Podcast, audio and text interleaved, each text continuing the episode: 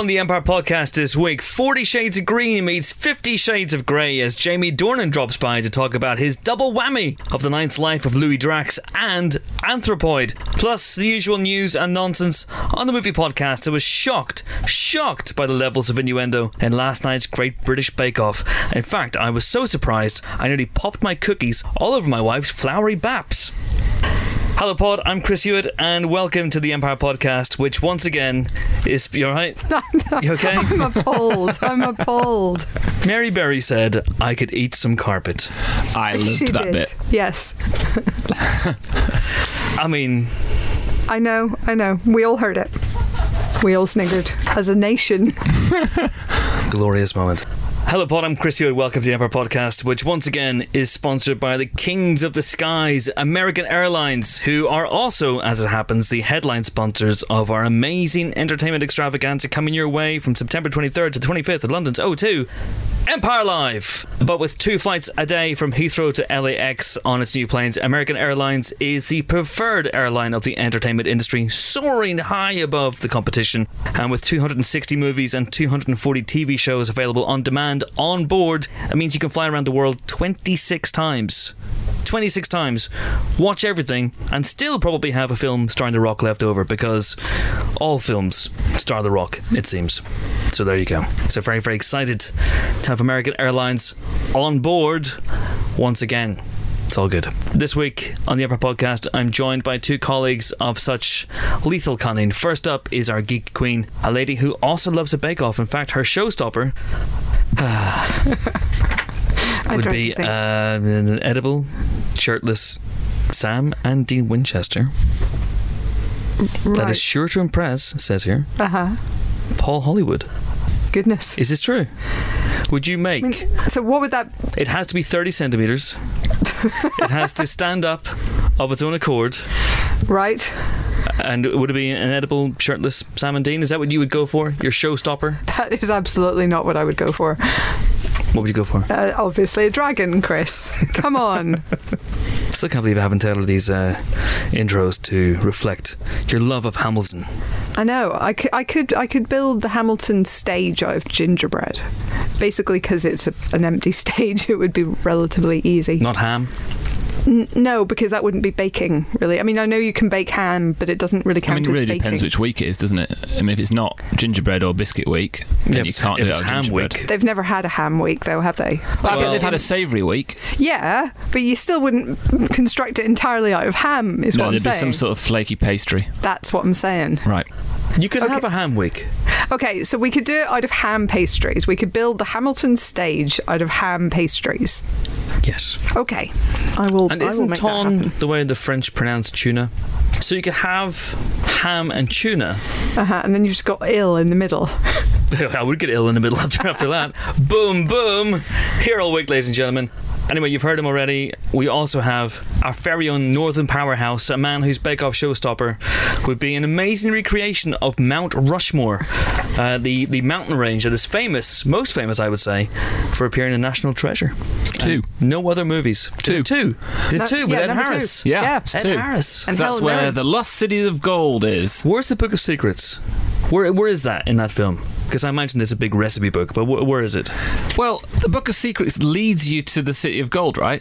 Right. Honestly, I'm, I'm, of- I'm not going to lie. Book of Secrets is not my specialist subject. I'm, I'm really mostly about the first one. was was Book of Secrets hidden in the Queen's desk? Was that what it No, was? isn't it in a- Something was hidden in the Queen's desk. Isn't it? Script. Isn't it in a library? They 'Cause he went to goes the to, a Library Con- presidential They library. Went, no, they went to the Library of Congress, didn't they? Uh huh. And then and then they went to Buckingham Palace and they broke in this and I think a desk or some kind of piece of furniture probably used for I mean, writing. It might have been one of the the world's greatest heists. yeah The uh, the Scottish accent that he does.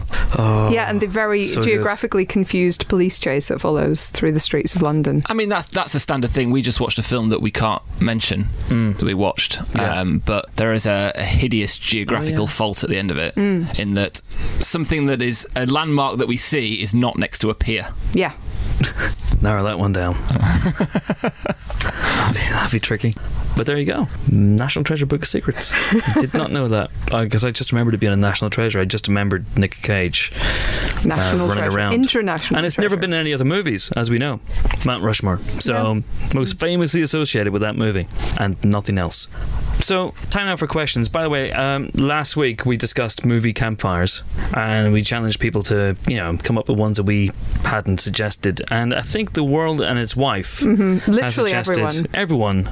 I've never seen so many people write in about anything. Angry or just Disappointed. Yeah. right?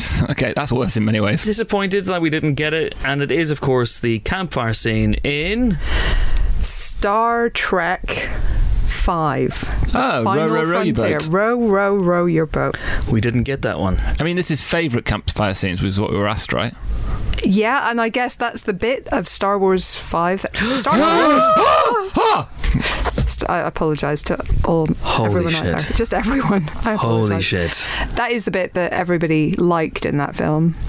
And uh, and then and then it went downhill from there. You watched it recently, Johnny. You know I watched it twice recently, yeah. Oh. Yeah. I mean, the, the whole Yosemite bit is great, you know. Is it? Climbing El Capitan, that's cool. I don't care who you are. There's a documentary on Netflix at the moment. It's called Valley Uprising. It's all about climbing in Yosemite, and it's incredible. I highly recommend it to everyone. It made me sort of gasp and, and shriek and cover my eyes just watching it, so I can't imagine that I'm a born climber. But uh, No, yeah. well, you know, let's get to Yosemite, let's find out. it's a good I'll place. get some rocket boots. yeah, I do think those would help. They would, they would. A lot of people suggested that. And dead, seen in Dead Man, seen in Django Unchained, Slow West, Lord of the Rings, Stinky Maggoty Chips, all sorts of movies. But yeah, it was uh, Star Trek 5. Teenage Mutant Ninja Turtles. Someone wrote in saying that as well. So, but, uh, yeah, apologies for that. Never occurred to me. Never occurred to me at all. Well, that's because you've been trying for years to block the memory of that film out of your head, Yeah, you, Chris? pretty much. All those therapy session sessions have now gone to waste. They certainly have, because it's back. It's back. back in my head. It's back in my head. But this week we, we do have a question. Uh, and this week's question is a very, very sad question. The question I wish we didn't have to tackle. It comes from at Felicity Kate, long time listener uh, for the podcast. Hello. And it's Very, very, very, very simple. Your favourite Gene Wilder scenes. Because, of course, this week, very, very sadly, at the age of 83, the great, the legendary Gene Wilder passed away following a battle with Alzheimer's and passed away Monday night. Yeah. Or the news was announced on Monday night. And uh, so we've had a few days to reflect on his impact and what he means to everybody. I'm very, very sad about this. Have you guys done any like interviews about it on like the radio or TV? Just a couple. One or Yeah, two. just yeah. Yeah, but no, it's it is. It, I think the reason that there's been all those interview requests is because it actually really shook people and really moved people in a way that you know maybe we wouldn't have expected on paper in some ways. That, that he didn't make that many films. He obviously hadn't been active in, in many years because he'd been he'd been ill for the last few. And I I didn't really I wouldn't have guessed that there would be this big a reaction to his death. And I don't mean that in any sort of disrespectful way, but I just I didn't necessarily think that way. And then when you look back, of course, at the films that he made, they are astonishing and they are favourites and they are kind of they have endured way beyond what I think anyone could have expected at the time. Most notably, of course, the likes of Young Frankenstein, the likes of Blazing Saddles, and of course Willy Wonka and the Chocolate Factory, which seems to be, I think, the reason that a lot of people connected to him very early on in their childhood. Yeah, I, I did a, a series of interviews about it on about his death on Tuesday at the BBC, and they had a number of like all the you know morning newspapers, hmm. and every single newspaper went with the same image. Literally every single newspaper, there wasn't a single one, from broadsheet to tabloid to the unspeakable filthy rag I will not even mention. And they were all using it, all using the same image of him as Willy Wonka, uh, which I think says something about his impact in that role. Even though that movie didn't really do that well when it first came out. No, it was a Um, bit of a disaster. Absolutely. I was thinking about him recently because we have you know, a friend of mine wrote a piece on Young Frankenstein, which I'm hoping to run at some point down the line. Really, really good piece, and just m- remembering how good he was in that film, uh, how much I love that film, and I was just thinking, I wonder what Gene Wilder's up to these days because he wrote his autobiography a few couple of years ago, and he was doing interviews for that. It's about three or four years ago, I guess, before the the Alzheimer's really really took hold. But yeah, amazing, amazing, wonderful, idiosyncratic, singular talent. But that's not the question. The question is our favourite Gene Wilder scenes. So, what are our favourite Gene Wilder scenes? What are our favourite moments? Well, I read uh, a piece on letters of note. Did you? Did anyone else see Yes, that that letter that that, he wrote to Mel Stuart, his uh, Willy Wonka director, and said, which said, "I'll play this role," and was talking about his costume. But one of the things he said is that when Willy Wonka first appears, where he comes out and he's struggling to walk with his cane, then he Yeah. does a fall, but it's a forward roll. He leaves the cane, and then suddenly he's okay. And that I, the idea was that is from that moment on, you would never know if Willy Wonka was telling the truth or not. And I hadn't really given that scene much thought for a long time, but just that ability to see, you know, how the character should be introduced and what would be good for the character before he even really, I suppose, like really put uh, too much thought into it because he'd just been offered this role or, or whatever. It was right at the start of the process. That seems to me to be a mark of the man Yeah. really, and a mark of the actor and the performer and the the intelligence that he had. So I th- that scene has gone up remarkably in my estimation since reading that. And also his costume notes for the same thing. It's also on Letters of Note. If you guys are familiar with the site or, or with his brilliant books, he he had very very detailed notes on how Willy Wonka's costume should look, literally down to things like can you lower the hat by two inches, sort of thing. So Yeah. he he had absolutely detailed vision of how the character should be, and I think that's one of the reasons that it is so indelible and that so many people love it. Um, I have issues with that film. I'll be perfectly honest, but none none of them are to do with his performance because I think the interesting thing about his Willy Wonka in particular is he is uh, in some ways a tragic hero, but also kind of the villain of the piece, and I think he, he manages to, to tread a line somehow between those two things, which I think is, is quite extraordinary. Yeah, he's great. That, that, that sequence where they're uh, going down the Chocolate River through the tunnel and it all becomes really weird and psychedelic, and Yeah. he starts this mantra, this really this that that rises to this hysterical pitch, which is something he was really really good at. Uh, that you know that sort of comedy of hysteria. He's terrifying at times Yeah. as Willy Wonka. He's he's malevolent and capricious, and you can't really get a read on him. And yet He's almost Heath Ledger's Joker. he well No Yeah. pencils, no pencil tricks, luckily, but yeah. Yeah, he's uh, he's he's fantastic in that. So that's your that's your moment because I saw that as a, a gift. That was that was a gift that was doing the rounds, and one of the one of the actresses in the movie, I'm not sure which one, said that. Um, they didn't know he was going to do that. The cast didn't know he was going to do that. Uh, so it's a fantastic moment. That was one of the, the very early gifts that went around to Twitter in the wake of his death. What's your favourite moment? I like Young Frankenstein. Uh, J- Johnny was just playing this in the office before we came in, and I burst out laughing just hearing it. I wasn't even looking at the screen, but putting on the Ritz. I just, I mean, just, I mean, I, it's kind of Peter Boyle's moment. You know, he's he's the one who who bellows the line and gets gets the laugh, but it only works because Gene Wilder is there. You know, looking elegant, dancing beautifully, singing beautifully, and then the beast bellows. Do you know what I mean? It's it's perfectly, perfectly timed. I just love it. It It's such awesome. a good moment. Yeah, it is awesome. Uh, and of course, he co-wrote Young Frankenstein. He did, it was his yeah. idea. His whole- idea. Yeah, the whole kit and caboodle. Yeah, my God, where do you start? Um, The Waco Kid also. The Waco Kid. yeah, I mean, I, I I love Blazing Saddles, and again, he was a very generous performer. He wasn't the lead in Blazing Saddles. He doesn't really he doesn't appear in Blazing Saddles until um, you know someone's going to correct me here, but it feels like 20, 25 minutes in. He doesn't, you know, there's a lot of preamble before you get to, to him. He's just amazing. I was watching so many little clips and gifs and all sorts of stuff over the last few days of, of Gene Wilder, and his sense of timing is just astonishing. So you know, one of his introductions in the wake of, in, in Blazing Saddles is when someone he, he, says to Cleavon Little, he goes, uh, he says, "What, what do they call you?" He says, "Well, some call me Jim." no, no, no, he- no, no, no. Well, well, my name is Jim, but some call me Jim. and you think he's going to say something really dramatic and amazing, and he doesn't. Um, but my favourite joke from that, and this never fails to make me laugh, is when he's showing uh, Cleavon Little why he is no longer a gunslinger, and he he raises his hand. Level, flat level. And Cleavon Little goes, well, that doesn't look so bad. And Chiwanda goes, but I shoot with this hand. And he brings up his other hand and is shaking all over the place. That's just that's just amazing. I love that so much. He's so good in that film. But my favourite Gene Wilder moment is everything you wanted to know about sex, but we're afraid to ask. The Woody Allen movie, where he, he plays a doctor in one segment who is told by a patient, an Armenian farmer, comes to see him and says, I'm in love with a sheep. And Gene Wilder's reaction to that is absolutely glorious. It's just kind of elongated, extended double take that lasts about 45 seconds. Uh, You honestly, you want to stop watch this thing. It's He's just- incredible. he looks at the guy, he looks away, he looks back, he looks away again. He goes, uh, uh, you know, and most of the comedians, I think, would have just they would have chickened out and they would have gone, okay, 10 seconds, that's enough. I've, I've done it now. But he absolutely draws it out as much as you can possibly draw it out, and it's so funny. It is one of the funniest things I've ever seen. It's so good. I was watching that that scene again as well after you, I think you put it up on Twitter, and Yeah.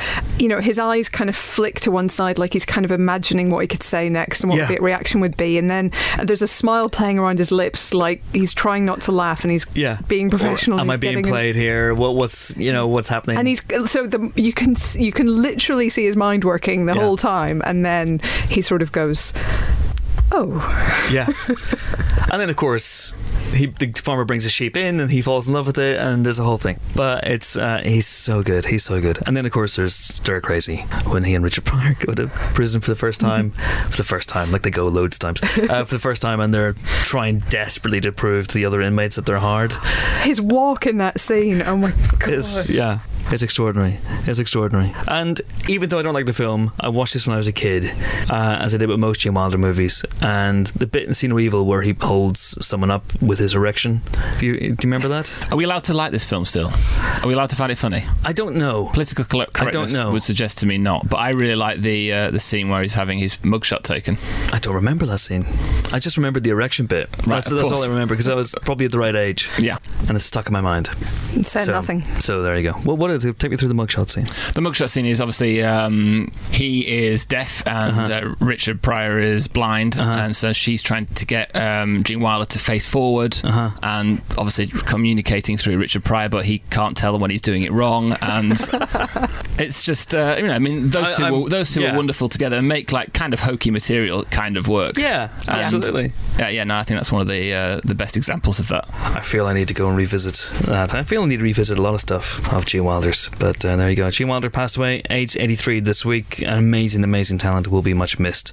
Uh, and thank you for the question, uh, Felicity Kate. If you want to get in touch with the Empire Podcast and have your question read out and tackled by us, uh, you can do so via several methods. You can Twitter us. We're on the Twitter machine at Empire Magazine. Correct. There we go. Seamless first take. no one's going to know we re recorded that one. Hashtag Empire Podcast. Uh, and you can Facebook us on the Empire Magazine. Yes, also. And you can email us podcast at empireonline.com. There you go. All good. All good. Uh, right. Let's have some movie news. What's happening? What's happening? What's happening? Oh, so many things. Um, can I start with the, with No. the most confusing piece of mu- movie news I've maybe ever heard? Can, we- can we deal with that first? Because I need someone to explain it to I- me. okay, I don't know what it is. Okay. I'll explain it to you. I don't know what it is, but I'll explain it to you. Oh, thank goodness I've got two veteran mansplainers here. It's going to be brilliant. I'm manspreading as well. You can't see it, but trust Please, me. please don't show me. Transformers: The Last Knight with a K, which is of course the upcoming Michael Bay fifthquel. Shut up, it's a thing. uh, um, I mean, it's the fourth quell, isn't Fourth it? quell. Okay, the fourth quell to the original. Anyway, it's it has cast Liam Garrigan, fine, as King Arthur. why? Why would that be weird? Why would Obviously, uh, why would that be weird? Why would it be weird to have King Arthur and Merlin in some capacity in a Transformers movie? I don't understand Helen- what's happening. Helen. King Arthur was real. Y- yeah, okay. And- I'm, I mean, I'm, I'll, let's go with that. I'm not even Okay. going to pick that one up. I've seen loads of movies Yeah, with King Arthur. uh huh. Ergo, he must have been real. I think right? you're using Yeah. ergo wrong. uh, vis-a-vis, concordantly, that's my analysis of the situation.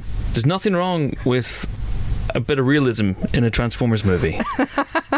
okay? That is So- true. I know ILM agrees with you. They've always gone for realism in terms of lots of moving parts and so on. Absolutely. Um, I'm, So- I'm not sure anyone else in the world would.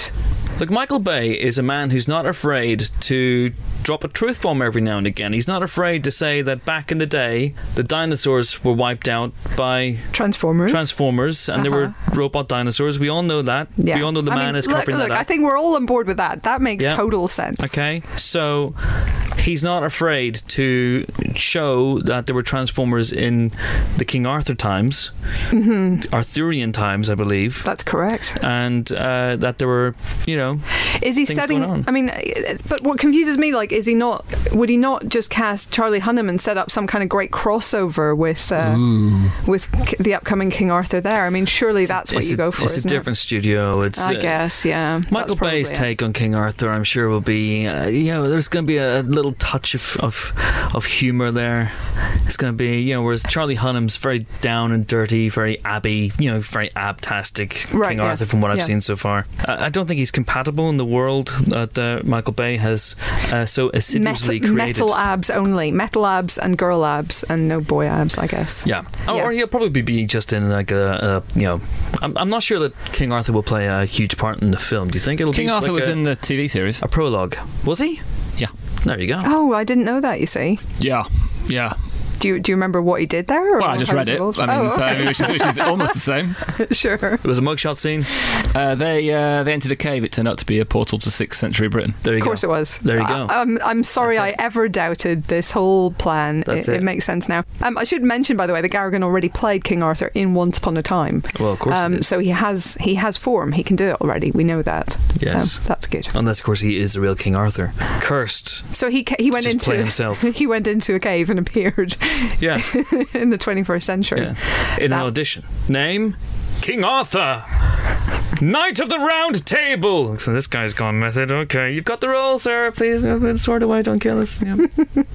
and this is it. All he can do now is get work on that because obviously Law and Order is cancelled, so he can't get So work. So that would mean we are in Avalon right now. Wow. And this is Not how I imagined it. this is the, No, it's a bit more grey and depressing than I imagined Avalon to be. well, not just the pod booth, but you know the whole world is Oh, Avalon. Okay. And and the once and future king, this is his future. This is amazing. This table's sort of round. He's one of us, King Arthur. I will pull the microphone out of its. Oh wait. No, didn't work. Clearly, Oh. I'm not the chosen one. I guess not. Oh, well. Anyway, so that was So that you story. So it Nailed. makes I think everything makes sense now, and I'm I'm totally okay with it. Totes anyway, nailed. he'll of course be joining Mark Wahlberg, Josh Duhamel, Tyrese Gibson, Isabella Moner, See, I pronounce it Laura Dumel. Haddock. You're right. Actually, I was wrong.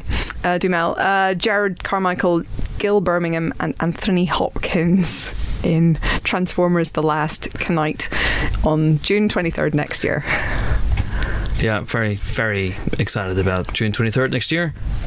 Because obviously, maybe on holiday. Yeah, it Could be, yeah, summertime. could be very, very nice. Yeah, nice long summer evenings. So yeah, that uh, that's one piece of news. That's one Uh, piece of news. Another good. piece Yeah. of news involves Ben Affleck, and My uh, favorite of all the flicks. he put up a video, and it seems to show one of DC's more iconic bad guys, specifically Deathstroke. Oh, Deathstroke. And apparently, he's planned as the main antagonist in the standalone Batman movie. That's the story, apparently, anyway. This is all, you know, cloaked in maybes and we believes and rumours and so on. But that is the plan. Now, it's interesting because Deathstroke obviously played a big role in TV's Arrow, where he's played by Manu Bennett, and he was a, a really, really good villain in that. Um, it'll be interesting to see if they have as much success with him in on the big screen. Will they use the same guy? Probably not. They don't tend to. There doesn't tend to be a lot of crossover between the TV and the, you know, Films. films. That's the word. I, I, It's a tough one to remember. Well, it's not like I use it re- regularly. But anyway, Deathstroke is, or Slade Wilson as he goes by when not being, you know, a supervillain, um, is an assassin and a mercenary. He's usually a Green Arrow bad guy, Mm-hmm. but he does cross over into Batman territory What is his, what is his plan in general? regularly. To Kill stroke people? people? to death. He's, He's a very sensual bad guy. Good lord. That's. Uh, I mean, you're, listen. Your Manu Bennett fan fiction is your affair, Chris. So Uh, yeah, I would. please I try to keep it out of the podcast. I wouldn't write any uh, fan fiction about Manu. oh, yes. Okay. Of course. Wordplay. Yeah, that, I got it. Yeah. Thank you. More news? Yes, please. Stranger Things. hey. Actually, I don't care about that, but I Oh. mean, people seem to. Stranger things are still happening. It's So- coming back. Yep. Nine episodes. What? Not eight? Correct. Stranger Things, Helen. I guess. Stranger Things. So it's back. Next year. Back. Uh, and inspired by Alien. So, is or aliens. have we seen Stranger Things we- yet around this table? I have seen it. I have seen You've seen it. I have seen it. All eight episodes? All eight of them. All eight. Okay. Have you seen it? I haven't found the time in amongst catching up with uh, Great British Menu, which is the must-see TV show that's happening right now. Forget Bake Off. It's What? Great British Menu Don't where you it's at. dare. I didn't know Menu was on. M- Menu's back. Started this week. That's really good. It's a dessert course tonight. Three Scottish chefs going at it. Use Sky Q to uh, catch up. I'm going to do it right now. Mm. Sky Q, the box of dreams. What are you like? It's probably good. why do we think aliens for season two of Stranger Things? I haven't made that up, have I? I don't know. I'm I felt, asking. I felt as I said it, I was like, have I got any? Where have I read that? Because I just, just felt like it was something I knew, and then I was like, hmm. It seemed risky as it was coming out of my mouth. It's going to be yeah. They mentioned aliens. Well, no, they mentioned you know the uh, idea of sequels that you know e- expanded on the original. oh, so we're not talking about alien bad guys. We're talking about what aliens did to Alien, like in terms of Yeah, widening out expansion. expansion. Okay. Yeah. Changing, Is that what they mean by changing it? tone Good. a little bit potentially. That'd be nice. I mean, maybe if they um, plotted it well, that would be good as well. But you have some serious issues, I think it's fair to say, with Stranger Things. Yeah, and um, more and more people are uh, emerging who uh, have similar issues. This is true. And I'm pleased to call them my people. They don't know who I am, but uh, I've decided that I'm the leader of their movement. I don't know. I don't know anything about it. Uh, is it? Oh, it's on Netflix. No, of course I know what, it's, what it is. I just haven't had the time to get around uh, to uh, actually sit down and watch it. It's not my fault the football season started. I didn't set it up. It's not my fault the Olympics was on. I didn't arrange that. No, you didn't. No. That's true. Did I? No. No, I didn't. Okay, thank goodness. Uh, so there you go. Stranger Things is back. Everyone's going to be back, um, unless of course they got killed in the first one. I don't know. Did anyone die in the first one? Well, we think so, right? We think one did. One did. Yeah. One? Yeah. Yeah, one little, little kids. Not a or- number. Not that. That's not number. I mean, there's a character called Eleven, but there isn't one called One. So just to Okay. be clear, right. it's not one the person. when But you say- presumably one has died off screen beforehand, right? If they got to Ten, eleven, ten of them have. Presumably, yeah. Plus, plus the sheriff's daughter. Presumably. not the sheriff's daughter. no, I mean that's like That diner oh, okay. guy died. the diner guy did die, The diner He's guy. dead. and all those agent people died. yeah. Oh, not the Asian people. Actually, loads of people died. Yeah, They're my loads of favourites. death, like super death. Matthew Modine's been on Twitter. He's been saying that he, he may be back. Yeah, they, they've been suggesting that, that he might be back in some form as Talk well. about a TV show I've never never watched, but I'm trying to do so I think with blandly evil man is a fair Yeah. description of him. evil man, evil white-haired evil man. Right there you go. Stranger Things is coming back. That's, Yeah. that's exciting. Maybe I'll have time to watch the first eight episodes before it comes out. I think Uh, you should, really should, Chris. yeah. It's not that long. Um, I know it's only eight episodes, right? exactly. Meanwhile, Karen Gillan uh, is joining The Rock in That's Jumanji. Exciting. That, that's kind of cool. Yeah. Um, See, every film starts a rock. every film does Every star film The Rock. starts a rock. Duncan Jones is interested in a Warcraft sequel. Um, I don't know if that will happen, but China Yeah. says it will. did it really do that well in China? It did 400 million worldwide, so that's not actually bad at all by any reasonable That's the that's the threshold that you can just about take a gamble on a slightly cheaper sequel. I think that's that's kind of it. That's the sort of Star Trek Into Darkness, uh, Pacific Rim, kind World War Z. Yes, said uh, that kind of threshold that you could just about take a punt as a studio on it, and if it doesn't work out, then you go, oh well, we only only spent three hundred That's fine. We'll just write it off. But yeah, it'd be intriguing to see if like that one comes back. I've got some hot news. Bring it. I've got Jim Broadbent news. The best kind of news. Yeah. Uh, he's just had a croissant, which is very, very nice. Um, I'm looking at my live feed here of Jim Broadbent. I've set it up uh, watching him. No, he's in Game of Thrones, season seven. Ooh. It's unclear what role he will be filling in the series, but the outlet EW, which is all over Game of Thrones, uh, says it is, and I quote, significant. Significant. Now, I'm still hoping that he plays himself. yes, that would make a lot of sense. I think um, he could be the linking We don't know. element between our universe and theirs. because George R. R. Martin hasn't. I mean, he's still faffing around, isn't he? So who's to say that he hasn't written I think- entire chapters from Jim Broadbent's point of view? I think working is the traditional phrase that he prefers in terms of describing his activities. Wouldn't it be amazing if if if literally Jim Broadbent was in Game of Thrones playing himself and he was it was just him like Gogglebox just watching Game of Thrones and that was his chapter in the Game of Thrones books. So you have like you know So it's like a Dark Tower kind Yeah. of thing, but, with Jim Broadbent. but Broadbent. he doesn't interact with the action in any way, shape, or form. So you have all the surviving characters still going on, still having their chapter of POVs, and you know, and it just goes to Broadbent. Oh, I fancy a biscuit. I might sit down and watch Game of Thrones. Hmm. And just a whole chapter of Jim Broadbent going through his day. That would be amazing. I feel like you've got, you've got a very dull conception of Jim Broadbent's life. Have a biscuit, have a croissant. Like I think he probably does like crazy exciting things Whoa, whoa, all whoa, the time. There's absolutely nothing dull about doing either of those things. It's awesome. Later on, I might go down the newsagents. Okay, you've sold it to me. There you go. Done. That would be amazing. So please, uh, Benioff and Weiss, please, please do that. So Anne Hathaway has uh, signed on to star in a film called Live Fast, Die Hot, which is an adaptation of a memoir. Have you read this one, Helen? I haven't actually. You read no. everything? Give me half an hour. by Jenny Mollen. Um, it's uh, she, it says here she was a writer and actress living in New York until two years ago. Her life was exciting, sexy, a little eccentric, and 100% impulsive. And then they had a son with her husband, and she was forced to grow up and be responsible and brush her hair and stuff. And uh, it's a collection of stories about what happens when you realize that some things are more important than crafting the perfect tweet. That's exciting, isn't it? That's you know, interesting title. Do you believe that there are things more important than crafting the perfect tweet, Chris? No, I do not. Hmm. Okay, so we got one more news story. It's a big one to round off the week, and as if by magic, no, she's been here all the time, just haven't heard her, is our editor in chief, Terri White. Hi. Johnny's not clapping. Oh, my I'm sorry. God. Oh my god. Fired immediately. Totally fired. Terri, hello. Welcome. Hi, Chris. Just your second appearance in the Empire podcast. In a year, Yeah, what's up with that? You're busy. I'm a busy You're lady. busy. I'm a busy lady. Yeah. So what's what's the haps? Why are you here?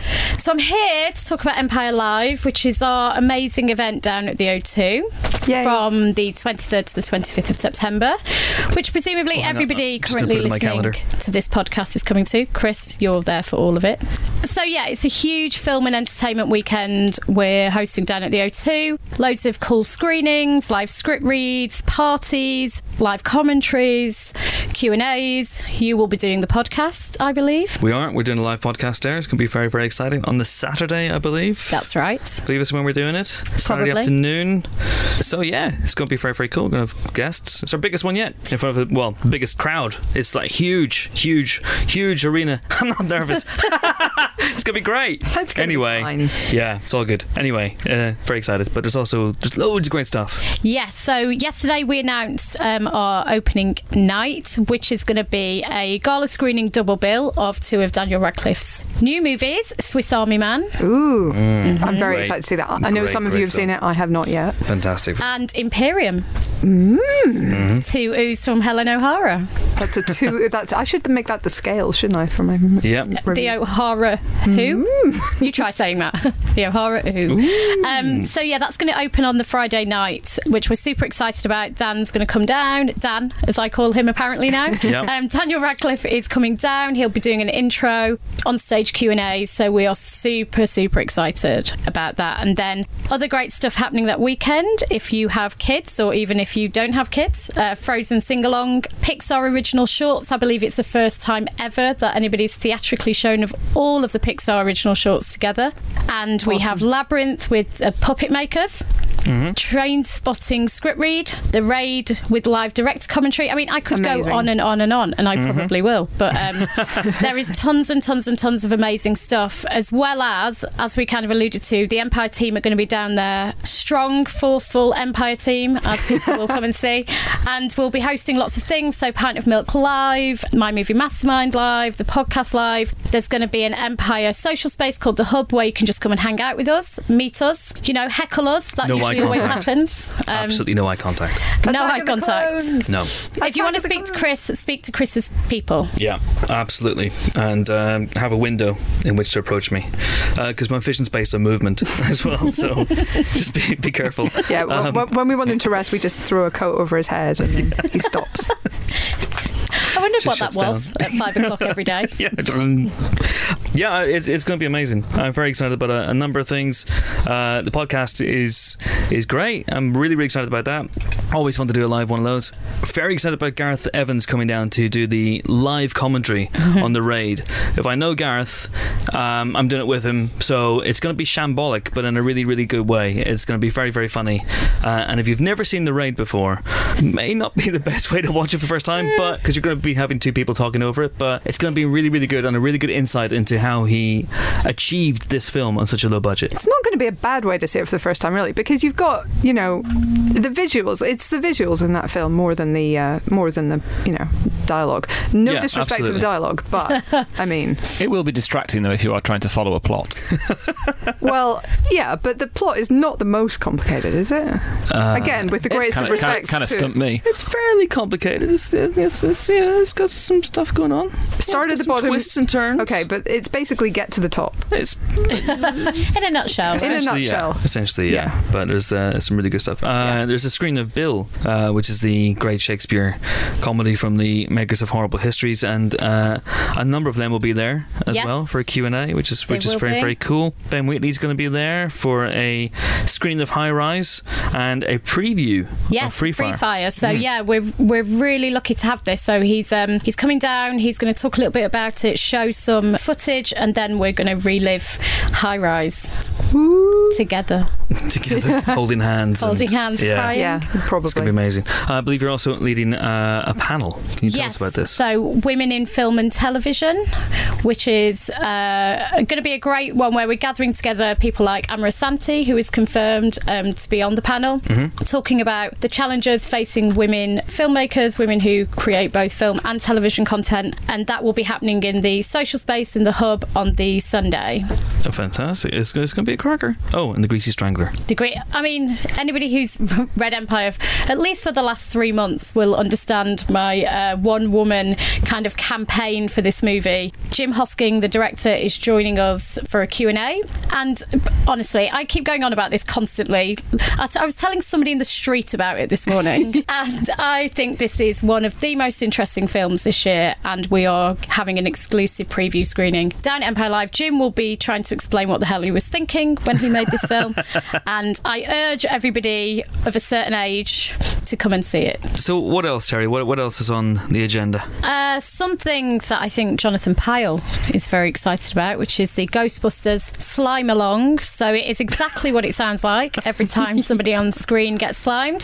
So do the audience. I've been trying to get to the bottom of what the slime is made of Don't ask. and currently haven't had a satisfactory I want to know why Johnny's excited, and I'm afraid to know the answer. Johnny. I've been uh, stockpiling it for months. oh. Way to put people off, Johnny. Yeah, it's going to be I- Messy. I'm not yeah, Sticky. Yeah, it's going to be it's going to be fun. Stop well. saying words, Johnny. Uh, so we've also got This Is England 10th anniversary Mm-hmm. screening. Shane Meadows is one of my favourite all-time filmmakers. Um, we're going to have some very special guests in attendance who I can't confirm quite yet, but we will have more news on soon. And yeah, that's going to be that's going to be incredible, just for me, if nobody else. It's going to be great. and, uh, where can people buy tickets for this this jamboree? So you can buy passes at empirelive.com and from next week individual tickets will Oh, go cool. Mm-hmm. on sale. £12.50 a go, which I think is more than reasonable. And then when you buy one of those tickets you get to come and hang out with the Empire team in the Empire Hub in the Brooklyn Bowl. Just remember, no eye contact. Very important. Please everybody turn up and just stare at Chris en masse. Don't do that. That'd be terrible. do it, do it, do do it, it, do do it. it. Right, that's that's awesome. It's th- and uh, three weeks to go. Three weeks. Three weeks to go. Woo! Shit! I mean, yes. Yes. oh God! Three weeks to go. I haven't even started writing the quiz. Oh Lord! It's fine. It'll all be fine. Awesome. EmpireLive.com. Terri White. Thank you very much indeed. Chris Hewitt, thank you very much indeed. Uh, okay, so that was Terri White, like a whirlwind. Uh, and time now for this week's guest, like Helen and I. He's from Northern Ireland, Hooray! uh, which means that neither of us could actually do the interview because this podcast would have needed subtitles. I don't know why I went Irish there. I went actually Irish. This podcast would have needed subtitles, so it would have. He's one of the fastest rising stars in this business we call show, thanks to roles in the BBC's serial killer thriller The Fall, which is coming back for a third helping soon, and Fifty Shades of Grey, which is coming with the emphasis heavily on coming uh, back for more next year. Uh, but you'll see him twice on the big screen in the next two weeks. First this week in the psychological thriller The Ninth Life of Louis Drax, and next week in World War II thriller Anthropoid. He is, of course, Jamie Dornan, and he popped into the pod booth this week to talk to Phil de Semlyen. This collection of beards. It's just like does Phil have a beard at the moment? No, He doesn't. the de Semlyen beard is currently in in absentia. I just think of Phil with a beard, Yeah, even though I see him every day. yeah. He doesn't have a beard. He hasn't had a beard in months, Chris. Anyway, Jamie Dornan, enjoy. Big pleasure to welcome uh, Mr. Jamie Dornan to the Empire Podcast this week. Welcome, sir. How are Thank you? Thank you very much. I'm very good, thanks. Um, pretty good, thank you very much. We have a feast of Jamie Dornan over the next couple of weeks.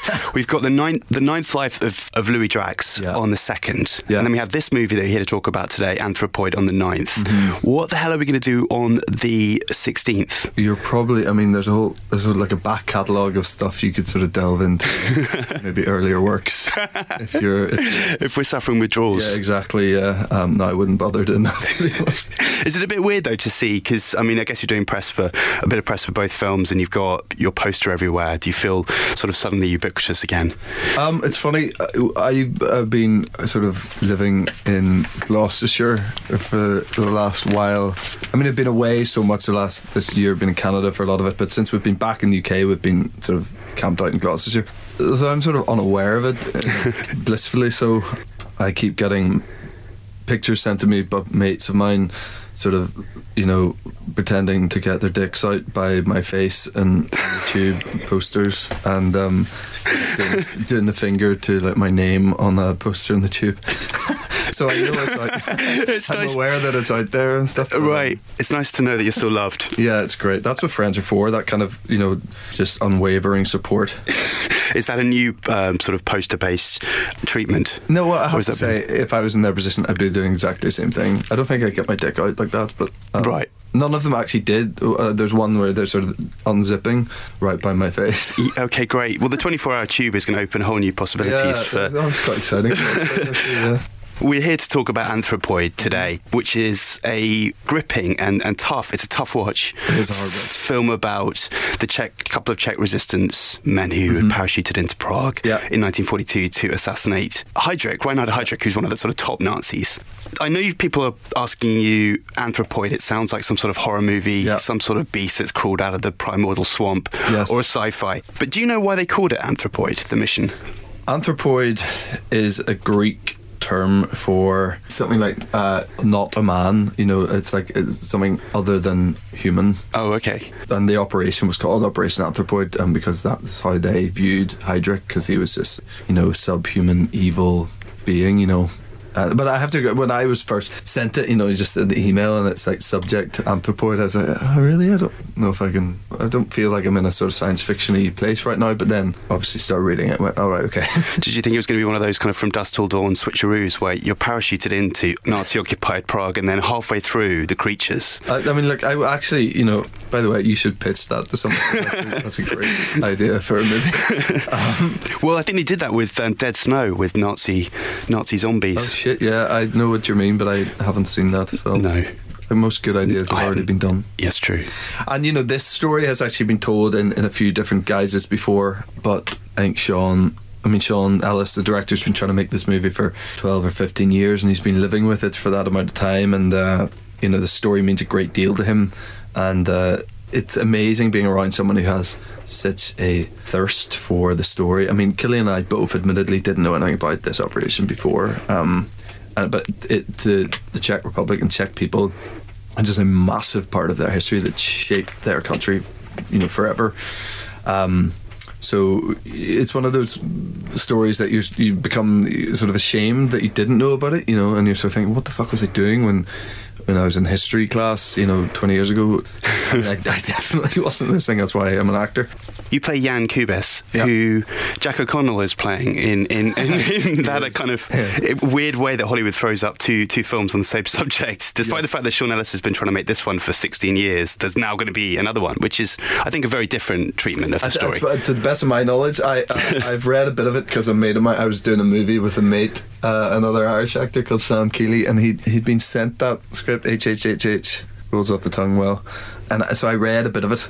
Um, but it's a very different take on it. They focus a lot more on Heydrich himself, and Jason Clarke plays Heydrich apparently, and it's focusing more on him and his wife, played by Rosamund Pike. But um, what can you do? This happens all the time. It, it's funny. It really is weird how it happens. Although I think in this case that they are very, very different Yeah. treatments. Yeah. I mean, HHHH is not. So No. It's a bit more of a meta Yeah. kind of narrative of the story.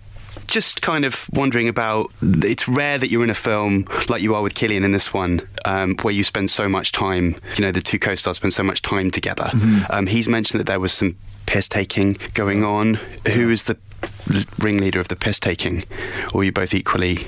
I think we're both. What the lovely thing about you know the friendship I have with Cillian is that we approach, uh, I think, life and work in a very similar fashion. And we both very serious about the work when you know between building up to it and and and um, when we need to focus we're very focused. And, and between action and cut obviously we're very much in the game. But but we both like to break away pretty pretty quickly um, in between shots or whatever and uh, I think something about both being Irish and uh, we maybe have a similar vein of, of things that we find funny and humour and we, we, we, we definitely had fun but also luckily Sean Ellis the director uh, a very similar approach as well.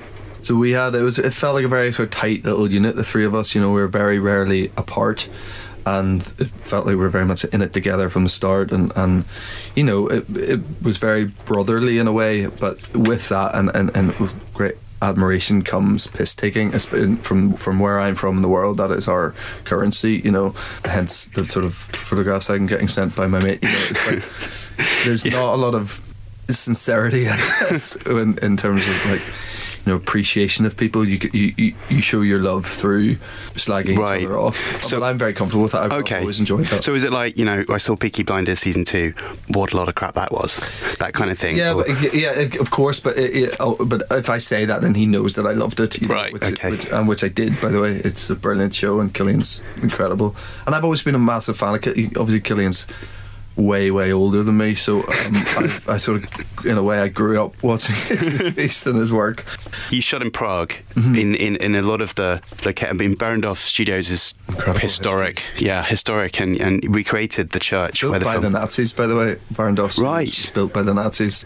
you actually shot one of the torture scenes in the old Gestapo. Yeah. Actually, the same room Yeah, as. I mean, that must lend an extra sort of authenticity to what you're doing. I think that's invaluable. That you know, uh, having access to, to that, and also I think you were going to talk about the church. We were lucky enough. Lucky enough to shoot in Prague and, and, and visit like the real church, you know, where the sort of siege happened, and it is very lasting effect that it has on you. Go in there, and the bullet holes are still in the walls, and you can see the chunks out of the wall where the you know the grenades had gone off, and you know this is where these guys literally had their last breaths, and when you were playing these guys, I mean, God, it really is. Uh, it's very palpable sense of dread that you have in that place. And then Sean arranged with Morgan Kennedy, who's our production designer, to build in Barrandov Studios a to scale set of the church. And I, I mean, I've done a, a decent amount of work, you know, but I imagine that when I my career finishes, probably in a couple of years, um, I I will never have been on a set as incredible as this. The attention to detail Yeah. of this church was crazy. And actually, there's one day I went to the real church in the morning and then went to the set that afternoon to do a recce before we filmed. And it genuine it was such a head fuck because they were identical, totally identical. It was creepy. Some of the numbers on that church 910 bags of concrete, 90 square meters of glass, 3,300 square meters of wooden boards just to rebuild that church. That's all. the- That's That's like all the concrete. right there. Right, Yeah. Cillian and I. You had to bring your own clothes. in, in pints. You have the Fall season three, series Yeah. three. It's a it's a great show. I've got to confess, when I finished, I don't want to. I mean, I'm aware that people listening may not have watched up to date at this point, season Right. two, but it didn't seem like your character had much more path to travel. Should we say? I agree with you. He's an obdurate guy, I guess. Yeah, I get. Uh, yeah, look, I think there's. Uh, I mean, there's a million different ways. There's not a million, but there's a couple of different ways that he could remain an active part of the story. So, uh, without saying too much, he's definitely present. I think people know I've done the third series, so he definitely has a presence in the third series. And one of those ways is zombie. Clearly, zombie would be. He's a zombie, yeah. Sorry to ruin it for everyone who comes back as a zombie, and uh, he's parachuted back in actually, and uh, there's Nazis involved. The um, I mean, in contrast with working with Cillian, you, you don't really spend a lot of screen time with Gillian Anderson in this so far. Very little. More in season three, can you say? We definitely i mean definitely more than the first series. And yeah no there, there's there's there's some stuff there. There's some stuff there.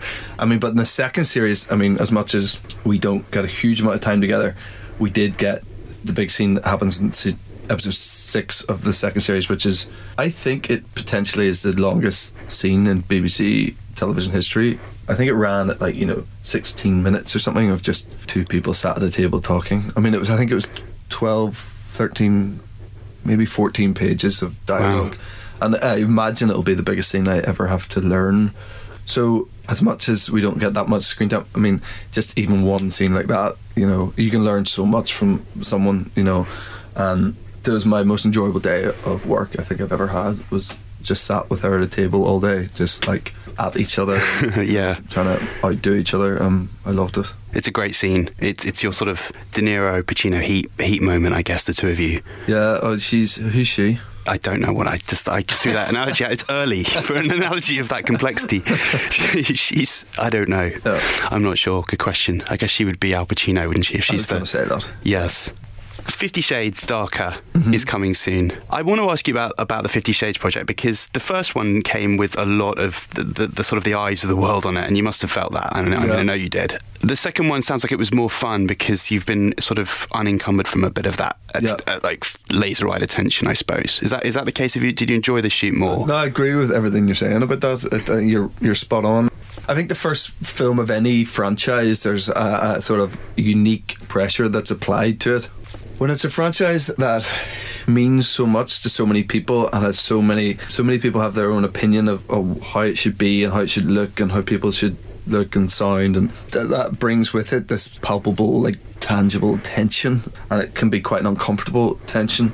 So i think the first one was kind of riddled with that but in terms in every department in terms of like this is a, a highly pressured beast that we have in our hands here and, and and you're just sort of trying to get it right and then with the, the second two which we shot two and three back to back you know the first one although not every critic loved it it's fair to say it made an astonishing amount of money and continues to through you know HOD and all that sort of stuff. So the the pressure's off a little bit in terms of um, trying to set the tone and think you can kind of do what you want with it a bit more I think and I think I speak for every department when I say that There was a lot of talk of, of there being it being a fractious shoot in terms of especially between Sam Taylor Wood and E.L. James. Was that your was, it more fractious than other shoots that you've worked on?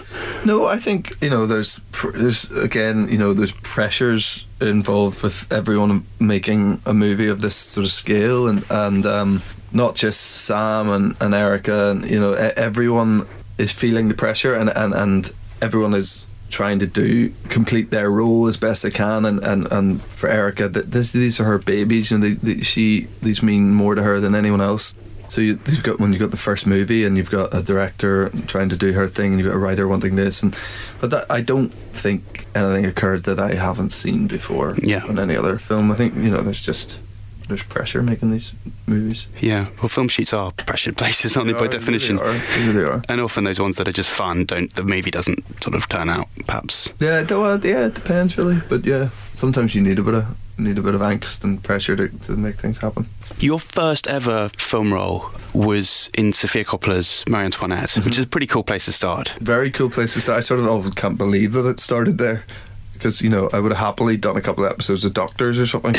but it was a nice, he had just won an Academy Award, and it was a lot of hype. I sort of can't believe it happened that way. In a way, I mean, and then I sort of basically didn't work for about eight years, but. Um, but it was a, gr- a great place to start. Yeah, People were just absorbing the magnitude of your performance, which I understand was slightly inspired by Adam Ant. Four minutes. Um, Adam Ant was definitely Sofia's um, inspiration in terms of the look. It's such a fun thing. Oddly enough, shooting Fifty Shades back to back there in Paris at the end, the very final week of filming, I stayed in the same hotel that I in sorry the same hotel room that I stayed in when I shot Marie Antoinette.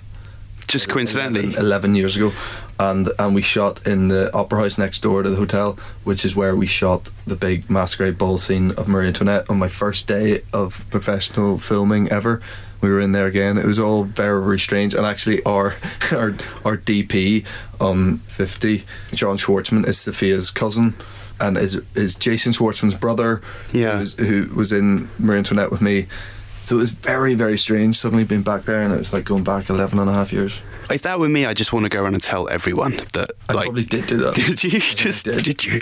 They're That's. like, here, go, go, go and get go to craft service. Something Dornan's coming up. He's, he's got- bang on about how he was here 11 and a half years ago filming his first ever gig. But it was the exact same hotel room. Ex- uh, honestly, it was the same hotel room. Very That's- strange. yeah, that is It was, pretty eerie. uh, very very strange.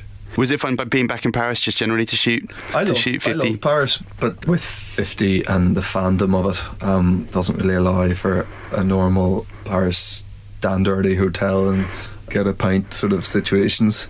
What about Prague? Prague, it, it's so easy to, you know, it's famous for its beer, you know, so it's so easy to get a good pint in everywhere.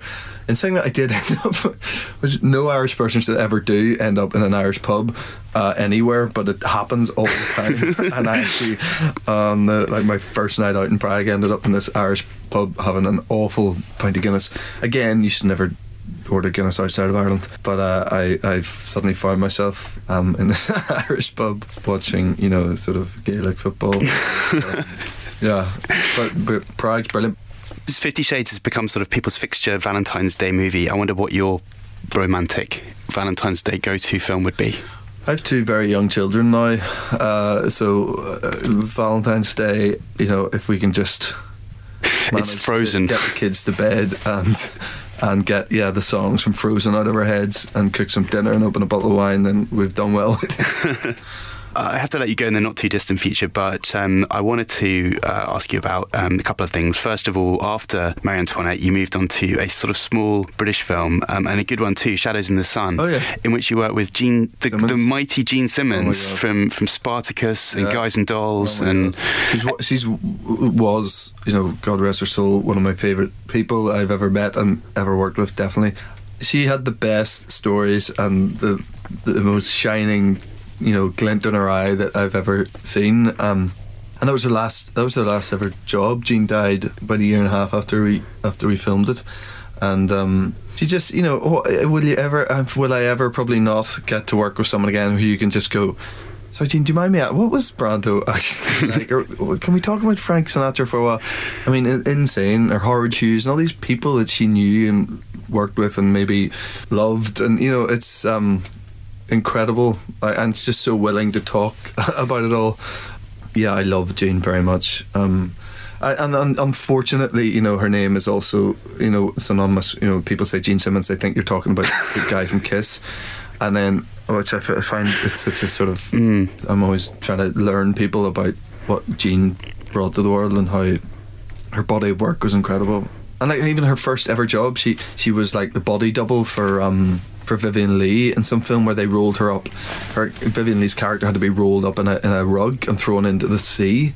And back then, she was Jean was 16 at the time and just gone over from Cricklewood in North London where she grew up, and they literally rolled her up in a rug and threw her into the sea. like that was her first day of like professional in, in, in Hollywood. Like, like so, Jean, we're just going to roll you up, and it's going to be like Vivien's character just rolled up into the rug and like thrown in the sea. And they had a couple of dudes in wetsuits, sort of like clambering around in the in the water, trying to like get her up. After she said it was insane, but then the next year after that signed this like you know big picture deal with MGM or whoever it was and, and did Spartacus the next year when she was like you know 17 or something like that and got nominated for an Oscar and then that was that was it she was off but a remarkable woman I loved her very much You have, obviously, we mentioned earlier, Louis Drax, which is an adaptation of a novel. It's sort of a mystery, psychological mystery thriller. Yeah, yeah I think it's kind of hard novel and quite a hard movie to sort of just categorize very fast. It's um, it's a real melting pot of different genres, I think, um, which makes it kind of interesting. And you play a neurologist. I play a neurologist, yeah. So yeah, do you know more- maverick, sort of slightly offbeat neurologist, not your everyday brain doctor, I guess. He, he's kind of a out there um, approach to, to modern medicine. And um, one more poster for your friends to deface was a Netflix show, Siege of Jadotville, which is a true Yes. story, isn't it? Yes, that is a, that's an incredibly true story. Again, with, with this, that's an Irish story, and and I didn't even know it, which is you know sacrilege probably. But it was it, was un, unknown, and actually hoping that this this movie sheds a, a lot of light. And already the, uh, the boys of A Company who were out there in the Congo and were involved in this sort of insane siege uh, are getting recognition. Those who are still left are finally getting some recognition for their efforts because it was heroism on a level that's sort of unparalleled uh, in, in terms of in, in Irish history, certainly. So um, yeah, there's a lot, a lot of me the next couple of months. I have to say, yeah. You'll be getting some text messages, I imagine. Yeah. um, Jamie Dornan, it's been a real pleasure. Thank you so much for chatting to us on the Thanks for Empire having me. podcast. Thank you. Let's talk movies. Let's talk movies that are out this week. Movies you can see with your eyes and you can pay for with your money. Uh, we're going to start with a big old sausage party. No, just like every day then. Yep. Boom, boom, boom. This is uh, a film, an animated film. Uh, shut up. Well, yeah, yeah. Should we just that stop there? Move on to next week's? Do you want me to do this or not? Yeah, okay. So this is an animated film literally about sausages and other foodstuffs that are alive in the supermarket. And through an unfortunate series of events, they learn that their destiny is not to go to a brighter and happier place when they leave the supermarket. It is instead to be cruelly mistreated and indeed eaten alive or boiled or chopped by humanity. And, uh, and, and they, they take issue with this and try to find another way, I suppose. Yeah. Yeah. It's Toy Story, but with food. Take the kids. It's it don't do any of what Johnny just said. None of that. Do not do that because this is very much not a kids animated movie. It is uh, obviously, as you would expect, given the voice cast here. You know, you've got Seth Rogen, you've got Michael Cera, you've got that whole crowd basically. Who am I forgetting? Danny McBride's in there. Kristen Wiig is in there. Hill. Jonah Hill. Edward Norton. Edward Norton. Yeah. Mm. Doing- Edward Norton. Doing an impression of someone else, and quite a good one as well, actually. Yeah. That- So good, in fact, I didn't realise it was Ed Norton until a, a Yeah. certain point in the movie. Indeed. Yeah. But there is swearing from the get go, and, and there is, as far as can be said of food, sexual content. So Surprisingly arousing sexual content. speak for yourself, but okay. I speak for myself and Chris. that was a one-time me. deal, Johnny. you know that. Seth Rogen is Frank, who is a hot dog. He's a Frankfurter. Mm-hmm. That's a clever name for a It hot is, dog. isn't it? They really they knocked off as right in that one. And uh, Kristen Goodness. Wiig, beg your pardon. Kristen Wiig is a hot dog bun called Brenda, and their boyfriend and girlfriend. Although they're in packaging, they've never met, but they're you know betrothed, and Yeah. they're they're promised to each other, and they know that on July fourth, uh, hopefully they'll be bought together, and they'll be unwrapped, and they'll enter into a, a state of ecstasy in which the hot dog enters the hot dog bun. Um, This is in no way a metaphor, kids. yeah, But also and, it is. Um, but it actually happened.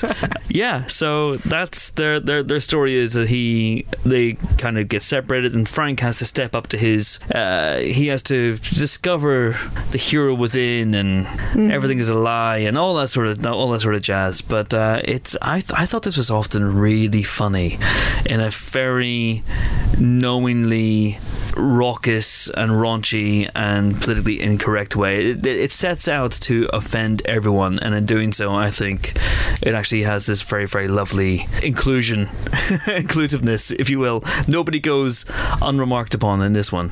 I would say there's lots of foodstuffs that. Yes. How do I how do I explain this? Ethnic foodstuffs.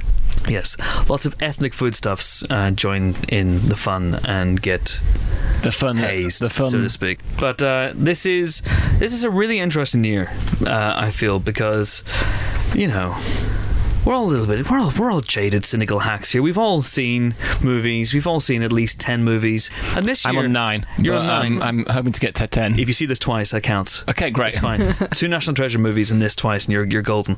Uh, we've you know we think that everything the movies have thrown pretty much everything that you can possibly see at you, and then 2016 gives you Swiss Army Man, which we'll talk about in a later mm. podcast, which I think is just amazing.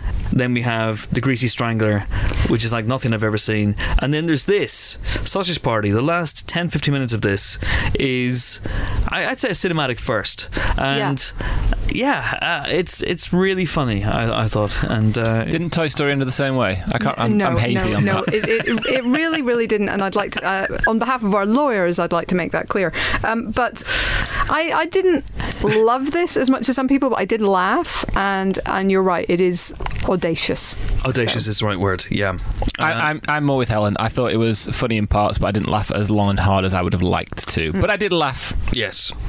And when you laugh, I think you laugh you laugh long and hard enough to cover the, the sort of longers and the moments when the comedy is a li- little bit flat. But the audacity of the last 10, 15 minutes, I think, makes up for, for any jokes that maybe don't quite hit the target. But yeah, I'd say the only, only bum note for me, really, apart from sometimes the comedy does fall a bit flat, I'm not a big fan of Nick Kroll, I'll be honest. And he's the bad guy of the movie. Uh, he plays a. Well, I'm not going to reveal it because I think that's the joke. The joke of the character is it's a one note, uh, one note character and a one joke character. and it's it's one of the bits where the movie kind of falls down, and it's yeah, women are awful, terrible characterizations. But you know, Mm. but that's- yeah, but N- Nick Kroll, um, uh, yeah, maybe someone could point me in the right direction of something where I would like something Nick Kroll's done. But so far, I remain immune to his charms. Nevertheless, Sausage Party we gave Four stars to. four stars, four stars, and to Sausage Party. Uh, I held up three fingers as I was saying that because I'm an idiot. Okay, then four stars for Sausage Party. And next up, we have Morgan, directed by Luke Scott, another one of the directing Scots. Uh, and this one's about a group of people who are terrorized by an unstoppable creature called Morgan, which is completely unrealistic. Who wants to take this one? Um, wow. I will talk about this. I only saw this yesterday, if you want. Yeah, great. So we open with Kate Mara playing Lee Weathers, who's a corporate risk management consultant, I think is the job title. She's sent to, anyway, a remote research base that her company owns to assess what's happening after there is a terrible incident uh, on the base. Basically, this particular research lab has been working on developing a sort of synthetic life form. So it's synthetic DNA mixed with kind of machine intelligence and growing into this, what looks like a person called Morgan, who is played by Anya Taylor Joy from The Witch, uh, if you remember that, which in which she was also fantastic. She's very good here. And basically, it's Lee's job to figure out is Morgan sort of redeemable because she is responsible for this this uh, violent incident. Is there something fundamentally wrong with her? Do they need to stop the program? Can they keep it going? Um, and and basically, what needs to be done? That's her job. Uh, she has to figure it out. And uh, the research team are a kind of close knit unit filled with really good character actors. I have to say, you've got the likes of Toby Jones in there, Michelle Yeoh, Rose Leslie, really really interesting people, and they sketch out those characters quite quickly and quite interestingly. And then we sort of get into this kind of, I guess, cat and mouse game a little bit with Morgan. Can she be trusted? Is she okay? Uh, is she a sort of a research subject worth investing in? Is she something more? Is she is she a person who should be treated like a person? So there's kind of some interesting questions there. Unfortunately, the film can't decide which one of them it wants to answer, uh, and so it sort of just devolves into a kind of a generic action movie by the end, which I think is a bit of a disappointment. I feel like if you're going to make a film about artificial intelligence, which this kind of is, you need to that that is an that is an existential threat to the human race. That is something that we have to, as a species, at some point when we reach the singularity, we have to deal with that. You know, does it supplant us? Does it sort of help us along? And this isn't that movie because it's just devolves into a bit of fighting. Um, and there's no sense of threat from Morgan in the wider sense. So I feel like the, the film just feels a little bit small potatoes. And I think you could have, on the same budget with the same cast, have made a really interesting, powerful film. And that's not what they've ended up with. And I don't think it's that wasn't what they were going for. I think it was what they're going for. I think that's the problem. I get the sense that that was what they were trying to do and they just didn't do it, which is much worse than if they just set out to make an interesting action movie. the thing you say about the, the, the actors because uh, Paul Giamatti's in it as well, Yeah. and like he comes in, and you know that's the moment when he comes in. It's about forty minutes in, Yeah. where you're like, okay, now the stories are really about to like kick into the next gear. You're right. and it completely runs out. They run, they, they run out of story completely, rather than taking it to the next level, and instead it devolves into the, a film that you weren't expecting, probably don't want. Yeah, I mean, I'll, I'll be honest. I, I, said, I think I wrote the review for this, and I said the, the same thing. That scene should have been the sort of in the way that Hunger had that centerpiece, two people across a table facing each other. That almost should have been the Hunger scene uh, in this film, and, and it sadly isn't. It looks beautiful. Um, Luke's got a great cast. I mean, you know, fair play to him, but I, I just I, it doesn't it doesn't work as a film. So yeah, two stars from us. That's a shame. Two stars. Two stars then for uh, Morgan. Not is- another alien. No, sadly no. And I Just think another Blade Runner. no, I think it wants to be, but sadly no. Sadly, no. Okay, so there we go. Two stars for Morgan. And uh, ending off the week's big reviews, we have Brotherhood. Uh, the return of Noel Clarke as star, writer, and director of the trilogy that he began with Kidulthood and Adulthood. This one's Brotherhood. Emma Thrower has joined us. People just keep popping into the pod booth as if by magic on this episode, agent. and it's kind of weird. And I really need to, you know, kind of seal up that trapdoor because I've seen too many horror movies and I know where that ends. Um, so, Emma, tell us about Brotherhood. Yeah, so for those who haven't followed these films over the last decade, Brotherhood's the third and final part in Noel Clarke's Alt slash Erhood trilogy. I believe that's the uh, official name. Alt Um, slash slash Er. er. It's not as catchy as the Marvel Cinematic Universe, Not quite, is it? not Yeah. quite. That's not catchy either. Yeah. what do you mean it's not catchy? That phrase has become the number one topic of conversation at uh, the breakfast table In your house? in my house. And in the pod Yeah. booth. well, okay, sure. and generally speaking, anywhere where I am. Hey, anyway, let's talk about Noel Clarke. Oh yeah, Noel Clarke. Back yeah. to uh, back to this one. Uh, the first instalment, Kidulthood, saw Clarke play a young delinquent called Sam Peel, who murdered a fellow student, and he's been paying for it ever since. So he's had a spell in prison, but now he's got a solid family base around him, including two young, small little children. Aw. But his past is, of course, still haunting him. right.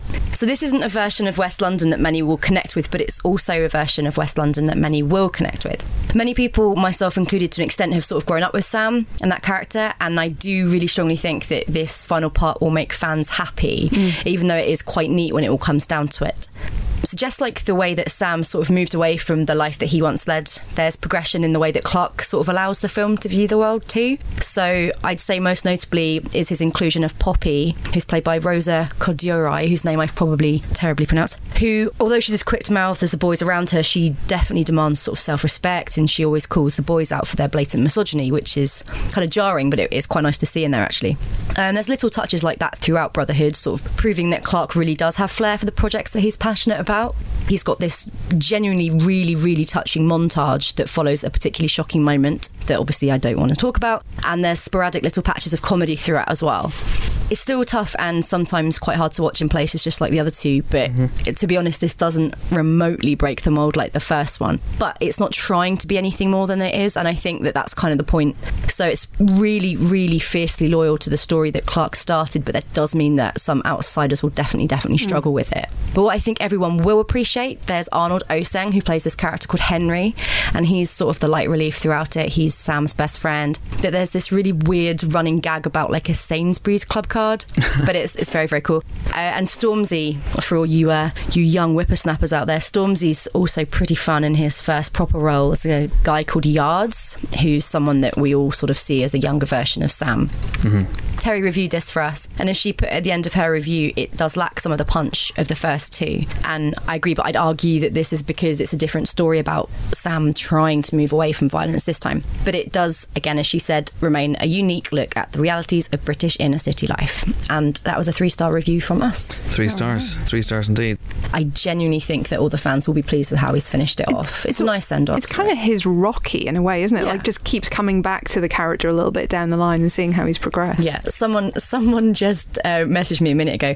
Although I feel this is very much tied up and it's the trilogy done, he was like, "Yeah, well, Dadulthood will come along again." one. So, who knows, right? Adulthood. Dadulthood. That's not a word. I mean, no, I know. Whereas there Kidulthood is uh, Kidulthood. No, but absolutely like- fine. Brotherhood Kidulthood is a play on a word. That that's a play on two words. It just doesn't work. Adulthood. I like it. but yeah, I but like it. Adulthood is like adulthood, but with a D in front of it, so it is Yeah. a play. It's more of a play. It's a it's a more successful play. I, I'm going to ignore you. itself. Johnny's onto something. Three stars then for Brotherhood, the prequel to Dadulthood, and then Grandad, Granddadulthood, Granddadulthood, Grandadulthood. I can't even say that. and then Great Granddadulthood, and so on and so forth until uh, the end of time. Also out this week, then as you just heard, of course, Jamie Dornan was our guest this week. The Ninth Life of Louis Drax, directed by Alexandre Aja. Uh, three stars for that one. Three stars for that, and three stars also for Cafe Society, the latest Woody Allen movie, and the latest movie to team Jesse Eisenberg and Kristen Stewart as well. Both three stars, as we always say here. A recommendation worth your time. And that's it for this week's Empire podcast, sponsored by American Airlines. Uh, join us next week for more film related fun. where We'll be joined by Captain Fantastic himself, I yes. love his movies. He's the Viggo. Mortensen. Best Marvel cat. Oh, Oh, that one. Yeah, he's also the best. he's no, cool. he's proper good. Proper good. All right, excellent. That's very, very good. Uh, until then, until the momentous occasion, it's goodbye from. Who will it be? Oh, could be anybody. Johnny. Bye. There we go. It's goodbye from Emma, who will uh, disappear as mysteriously as she appeared. Hi, bye. It's goodbye from Helen. Toodles. And it's goodbye from me. Uh, you know what I'm, I'm going to do? What are you going to do? I'm going to go to www.empirelive.com. You need another Three W. W's. www. What? No wonder it wouldn't go through. I've been using your credit card as well. Um, www. Is that right? Yep. Yep. Dot mm-hmm. empirelive mm-hmm. dot com mm-hmm. and I'm gonna book my tickets for Empire Live. Yeah, see you there. That's what I'm gonna do. That's what I'm. You know what? And you should do too. You should do too. See you next week. Bye.